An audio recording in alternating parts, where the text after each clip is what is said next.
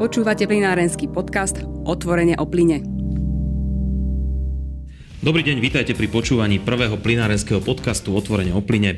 Európsky parlament pred niekoľkými dňami odobril v poradí už štvrtý zoznam projektov spoločného záujmu v oblasti infraštruktúry, ktoré môžu získať podporu zdrojov Európskej únie. Takmer tretina z nich sa týka plynárenstva. Podpora však nebola úplne jednoznačná, pretože časť europoslancov sa snažila plynárenské projekty vyradiť z hry. O tom, akú má pozíciu plynárenstvo pri súčasnom zložení Europarlamentu, sa budem rozprávať s jedným z jeho poslancov, s Robertom Hajšelom, ktorý je členom frakcie Socialisti a demokrati a zároveň členom výboru pre priemysel, výskum a energetiku. Dobrý deň, prajem. Dobrý deň, prajem. Tak keď sa vrátime k téme zoznamu projektov spoločného záujmu, vy ste vystúpili s podporným stanoviskom v pléne a ste hlasovali za. Aké boli vaše argumenty?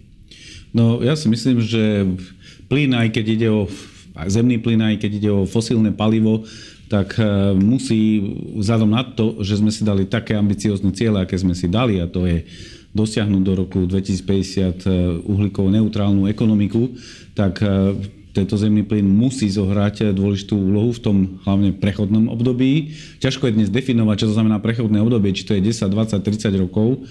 To sa vlastne ukáže až neskôr, ale určite plyn prispieje k tej dekarbonizácii, čo je cesta k tomu, aby sme sa nakoniec dostali aj k tej uhlíkovej neutralite.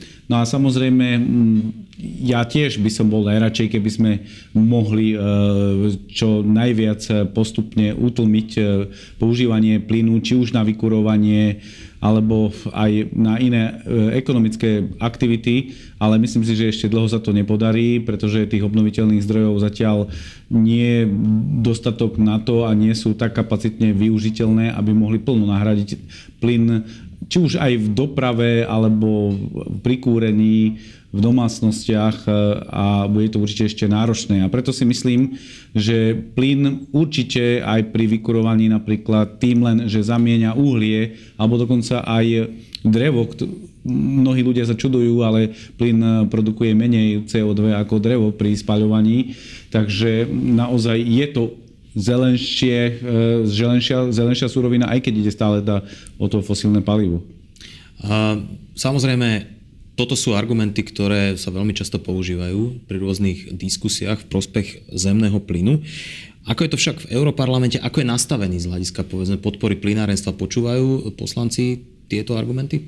No, samozrejme, tento parlament, ktorý sa od svojho vzniku veľmi tvrdo vyslovoval aj za takzvanú zelenú dohodu a za sprísnenie cesty ku dekarbonizácii a k tej uhlíkovo-neutrálnej ekonomike, tak sa nedíva sa veľmi pozitívne na plyn, a povedal by som, že sa tam vyformovala taká možno, že väčšina poslancov hneď od začiatku, ktorá si myslí, že treba plyn čo najskôr utlmiť, jeho používanie, a treba ho nahradiť hlavne obnoviteľnými zdrojmi a prípadné výpadky ako v produkcii energii samozrejme kompenzovať dosahovaním čoraz väčšej energetickej efektivity.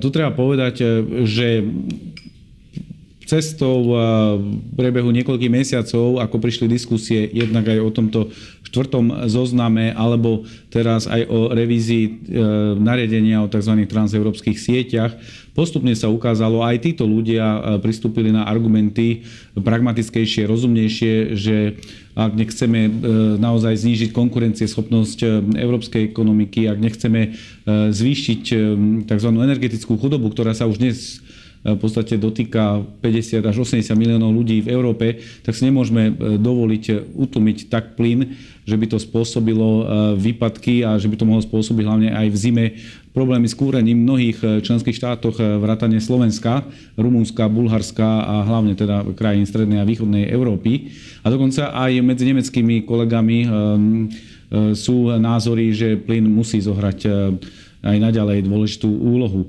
Ale ja si myslím, že celé toto 5-ročné obdobie bude charakteristické takými čiastkovými bitkami a vojnami o to, akú úlohu má zohrávať plyn. A tu treba aj povedať, že podobný osud čaká jadro, pretože aj voči jadru, aj keď ide o v podstate z hľadiska CO2 čisté palivo, ale aj voči nemu zase z iných dôvodov, hlavne pokiaľ ide o bezpečnosť a pokiaľ ide potom o skládky jadrového odpadu, tak aj na jadro je veľmi negatívny postoj v niektorých štátoch. A v niektorých štátoch je dokonca negatívny postoj na obidve tieto suroviny, bez ktorých ja si napríklad ako na Slovensku neviem predstaviť, že by sme mohli ešte vládzať a dokázať v podstate uživiť či už priemysel, dopravu alebo aj energetiku ako takú. Spomínali ste, že dá sa povedať, s argumentmi proti zemnému plynu vystupovala veľká časť Európskeho parlamentu. Vieme, že frakcia zelených, pre ktorých je toto vo všeobecnosti boj proti fosílnym palivám dôležitou agendou, síce posilnila, ale aj zďaleka nemá väčšinu. Znamená to, že povedzme tieto argumenty preberajú už aj mainstreamové frakcie, medzi ktorých môžeme radiť socialistov, medzi ktorých patríte, alebo povedzme ľudovcov. Áno, presne tak.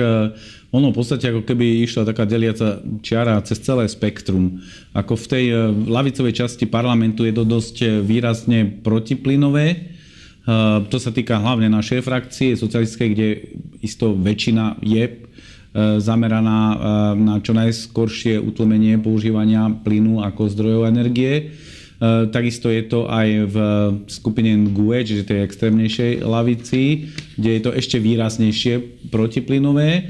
Pokiaľ ide o liberálov, tam by som povedal, že je to určite nadpolovičná väčšina, je skôr tolerantná k plynu, ale sú tam ľudia, ktorí aj tam presadzujú ten zelenší, radikálnejší prístup.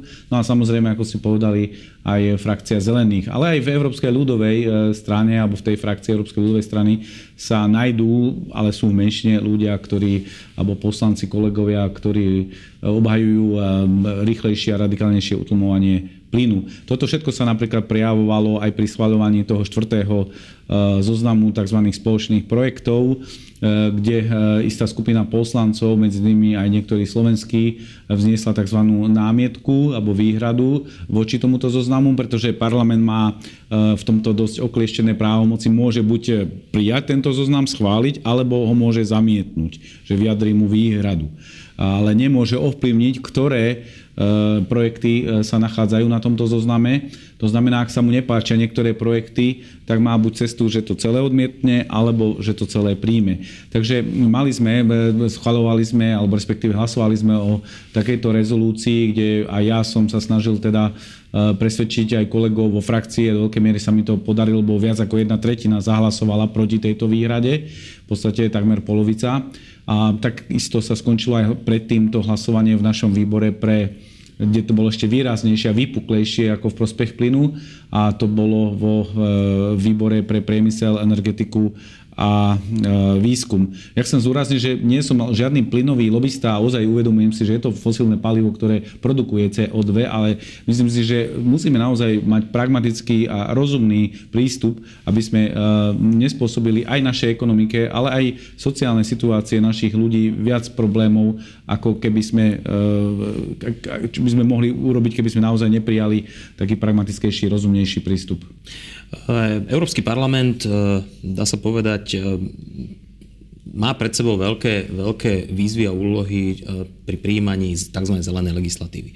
Už je na stole Európsky ekologický dohovor, ktorý predstavila Európska komisia koncom minulého roka. Rumunský poslanec Traian Basescu pred niekoľkými dňami sa vyjadril, že práve pre tento Európsky ekologický dohovor sa v budúcnosti pokojne môže Európska únia rozpadnúť, pokiaľ by teda Európska komisia trvala na veľmi rýchlom ozelenení celých sektorov ekonomiky, povedzme najmä pre krajiny strednej a východnej Európy, kde to môže byť problém. Vnímate aj vy takéto riziko? Myslíte si, že to, čo povedal tento rumunský europoslanec a bývalý prezident, má racionálny základ?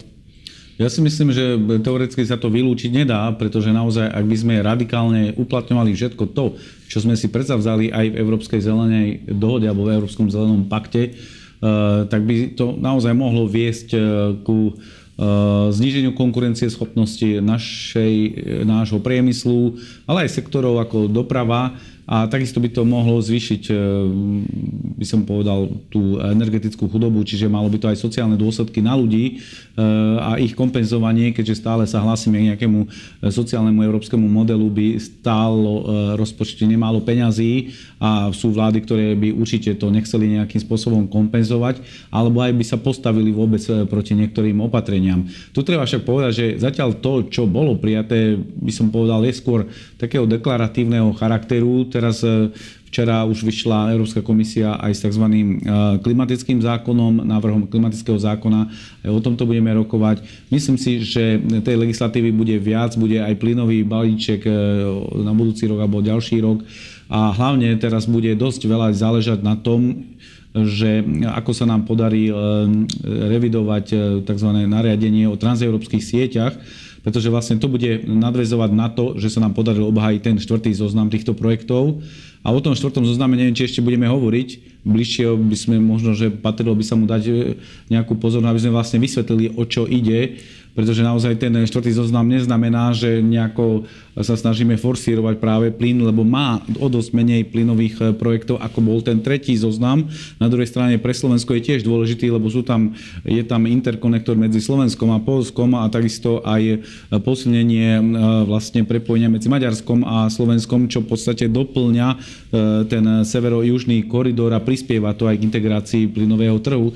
Takže určite je to niečo, čo je pre nás veľmi potrebné, ale nielen pre nás, ale pre celý ten región aj z hľadiska energetickej bezpečnosti a bezpečnosti energetických dodávok, ale aj samozrejme z hľadiska tej postupnej dekarbonizácii, ku ktorej chceme dospieť. Čiže ja si myslím, že je to len extrémne a eventuálne teoretické východisko, že by to naozaj mohlo spôsobiť nejakú dezintegráciu Európskej únie. Ja si myslím, že aj Európska komisia zatiaľ je dosť pragmatická, aj keď aj tá je oveľa zelenšia a naozaj snaží sa vypočuť tie volania ľudí vo voľbách do Európskeho parlamentu, kde naozaj tieto síly volajúce po radikálnejšom očistení ovzdušia, to znamená po radikálnejšom znížení CO2 a po radikálnejšom boji proti klimatickým zmenám sa snaží vypočuť tieto obavy Európska komisia, ale zároveň aj vypočúva argumenty členských štátov a väčšina týchto samozrejme nariadení musí prejsť aj v rade, čiže tie členské štáty tam majú poistku, aby tie veci, ktoré sa im jednoducho nepáčia, aby nemohli prejsť. Z toho, čo hovoríte, a ohľadom tých projektov spoločného záujmu. V súčasnosti v tom štvrtom balíčku, ako som spomínal, je, dá sa povedať, tretina týkajúca sa plynárenských projektov. Čo do budúcnosti? Bude zrejme tých plynárenských projektov menej, dá sa povedzme, aj z toho nastavenia očakáva takýto vývoj? Ja si myslím, že stále bude menej a menej, pretože bude to v súlade aj s tým európskym ekologickým alebo zeleným dohovorom. A aj v súlade s tými záväzkami, aj to, ako sme aj my, ktorí sme boli za schválenie tohto štvrtého zoznamu, presviečali našich kolegov, ktorí boli nerozhodnutí, že naozaj je to krok vpred aj ku dekarbonizácii, aj ku masívnejšej podpore obnoviteľných zdrojov a samozrejme aj reálne uplatnenie existujúcej pragmatickej úlohy pre plyn. Treba však zdôrazniť, že napríklad tento štvrtý zoznam je aj pre Slovensko dôležitý aj z toho hľadiska dekarbonizácie a z hľadiska prechodu teda na zelenšie typy energie, že sú tam aj tzv. Smart alebo inteligentné elektroenergetické siete a ide práve o jeden interkonektor aj medzi Slovenskom zase a Českou republikou a druhý medzi Maďarskom a Slovenskom. No a tu treba povedať, že naozaj to sú projekty, ktoré sú veľmi špičkovo moderné aj z toho európskeho hľadiska, aj pokiaľ ide o technológie, aj pokiaľ ide o využitie alebo možnosti využitia lokálnych obnoviteľných zdrojov.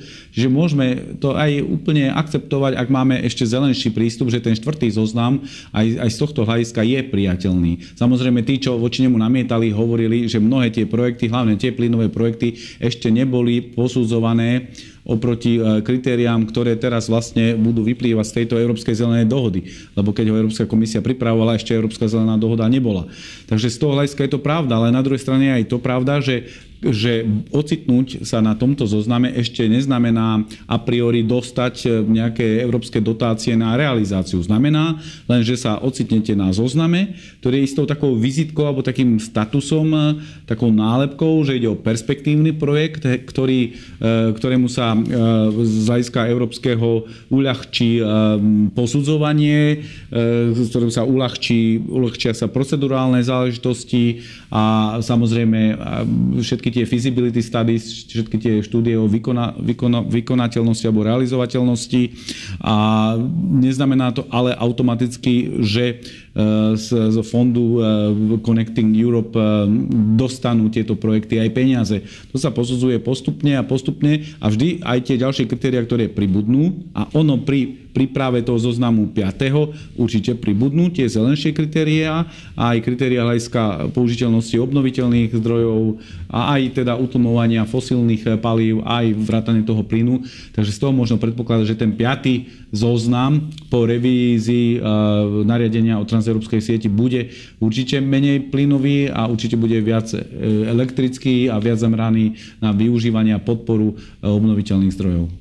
Samozrejme, súčasná Európska komisia už deklarovala pomerne významné finančné zdroje, ktoré budú k dispozícii jednak na podporu týchto projektov, ale aj povedzme na transformáciu regiónov, ktoré sú postavené primárne na spotrebe a produkcii fosílnych palív, predovšetkým rôznych uholných regiónov, ale aj iných. Tento fond na spravodlivú transformáciu už zverejnil regióny, ktoré môžu byť podporené na Slovensku. Ide o 2 kraje, konkrétne Trenčiansky a Košický. Vnímate to ako, dá sa povedať, pre Slovensko dostatočnú podporu? No, tu treba opäť vychádzať z reality. Žijeme v 27-člennej Európskej únii, kde každý štát nejakým spôsobom touto transformáciou je postihnutý. Samozrejme, tým prvotným cieľom je zbaviť sa toho najfosilnejšieho paliva uhlia, ktoré najviac nečisťuje životné prostredie, a preto najviac v podstate zdrojov, alebo najväčšia aj percentuálna časť z tohto fondu pôjde, alebo je zámer, že pôjde práve na transformáciu tých regiónov, kde sa nachádzajú uholné bane a uholné elektrárne, ktoré sú hlavne sústredené v Poľsku, v Nemecku, v Rumunsku, v Českej republike. U nás v podstate už oveľa menšej miere a už aj sa tento problém rieši, hlavne pokiaľ ide o nováky. A samozrejme, ale bude sa ďalej aj tento fond môcť zamerať na tento región, teda na súčasný Trenčiansky, dá sa povedať, samosprávny kraj, alebo tzv. Región Hornej Nitry. No a samozrejme aj východné Slovensko s Vojanmi, to isté. Ja som tieňovým spravodajcom práve pre legislatívu ku tomuto fondu spravodlivej transformácie. A v podstate teraz začíname také rokovania s ostatnými politickými skupinami, hlavne teda s hlavným spravodajcom pánom Búzekom, bývalým predsedom Európskeho parlamentu, ktorý inak takisto veľmi je človek, ktorý sa snaží presadzovať vyvážené stanoviská aj z hľadiska využívania rôznych zdrojov energie, aj z hľadiska úlohy, ktorú má zohrávať plyn. Tak si myslím, že možno, že v niektorých, by som povedal, otázkach s ním aj z toho hľadiska, čo ja sa snažím obhajovať pozície, nebude až také ťažké dosiahnuť nejaké kompromisy a nejaké dohody. Čiže tu chcem povedať, že v prvom rade my musíme sa snažiť obhájiť, aby na tento fond bolo vyčlených čo najviac nových peňazí. To znamená, aby sa našli nové peniaze v rozpočte Európskej únie a aby sa nenapĺňal cez už existujúce nástroje finančnej pomoci, ako je snaha tých vyspelejších západných štátov, aby sa napĺňal tento fond hlavne z peňazí určených na kohéziu, na súdržnosť. Lebo to by pre nás znamenalo oslabenie. To znamená, že vlastne len by sa presunuli z jednej obálky, ktorú už máme zabezpečenú cez kohéznú politiku, kde sú alokované peniaze podľa jasného kľúča, na tento fond. To by bolo zle. Čiže my sme za to, aj s kolegami ďalších tzv. Krajín priateľov kohézie, aby sa našli nové peniaze v rozpočte Európskej únie, a to je jedno, či už z vnútorných vlastných zdrojov, napríklad cez tzv. Uhlíkové clo, alebo povedzme, že cez daň z plastov a podobne, alebo len jednoducho zvýšením príspevkov do rozpočtu Európskej únie, čo je stále akože v podstate najväčší zdroj stále financovania rozpočtu Európskej únie.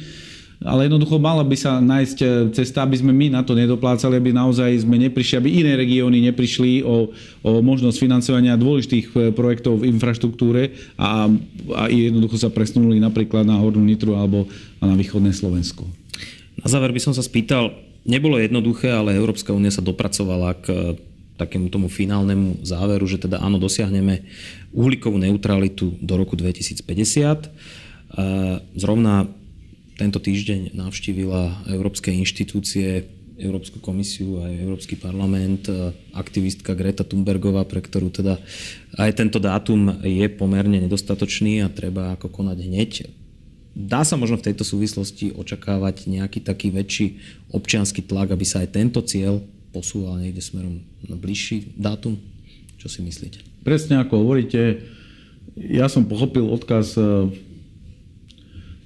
tejto známej, svetovo známej a populárnej klimatickej, ekologickej aktivistky, tuším 16-ročnej švédskej študentky, ako volanie potom, po ešte výraznejšej zodpovednosti a radikálnejších krokoch aj zo strany tých vyspelých štátov Európskej únie, aby sme si určili presné, konkrétne, cielené naozaj, by som povedal, ciele aj na roky 2020, 2025 alebo 2030, čo z istého hľadiska je aj pravda, lebo potom v podstate my strieľame úplne niekam, čo nevidíme, ako keď hovoríme hlavne o roku 2050, ale aj v podstate do istej miery 2030, lebo ja viem, že nebolo jednoduché prijať záväzok znížiť emisie o 40% do roku 2030, teraz už máme 55% zníženie a myslím si, že hlavne v tom spracujúcom priemysle alebo energeticky teda náročnom priemysle bude to dosť náročné dosiahnuť, ale aj v doprave. Takže ako nie je to jednoduché a ešte volať ešte po sprísnení, lebo aj my v našej frakcii máme kolegov, ktorí volajú aj po 70% znížení do roku 2030, ale ako ja to teda nevidím naozaj reálne a si myslím a verím, že aj postupne tí kolegovia, sú to dobré zámery, ale niekedy aj tie najlepšie zámery vlastne dláždia cestu do pekla, takže musíme si naozaj uvedomiť, aké úsilie by si to vyžadovalo a aké sociálne a ekonomické dôsledky by to malo aj na našu konkurencieschopnosť, aj na teda sociálne postavenie ľudí. Čiže nemyslím si a neočakávam, že by došlo teraz aj v dôsledku toho tej výzvy alebo toho apelu zo strany Grety nejakému ešte prísnejšiemu skonkretizovaniu našich cieľov na roky 2020, 2025 a podobne, pretože už máme ich dosť tých cieľov, my musíme teraz naozaj si sadnúť a pracovať na tom, ako ich dosiahnuť. A bez nejakých naozaj veľkých negatívnych dôsledkov na našu ekonomiku a sociálnu situáciu našich občanov. Ďakujem za debatu, za váš čas. Hosťom má prvého plynárenského podcastu Otvorenie o plyne bol europoslanec Robert Hajšel. Teším sa opäť na budúce. Dovidenia. A ja vám veľmi pekne ďakujem za pozvanie a prajem všetko dobré. Počúvate plynárenský podcast Otvorenie o plyne.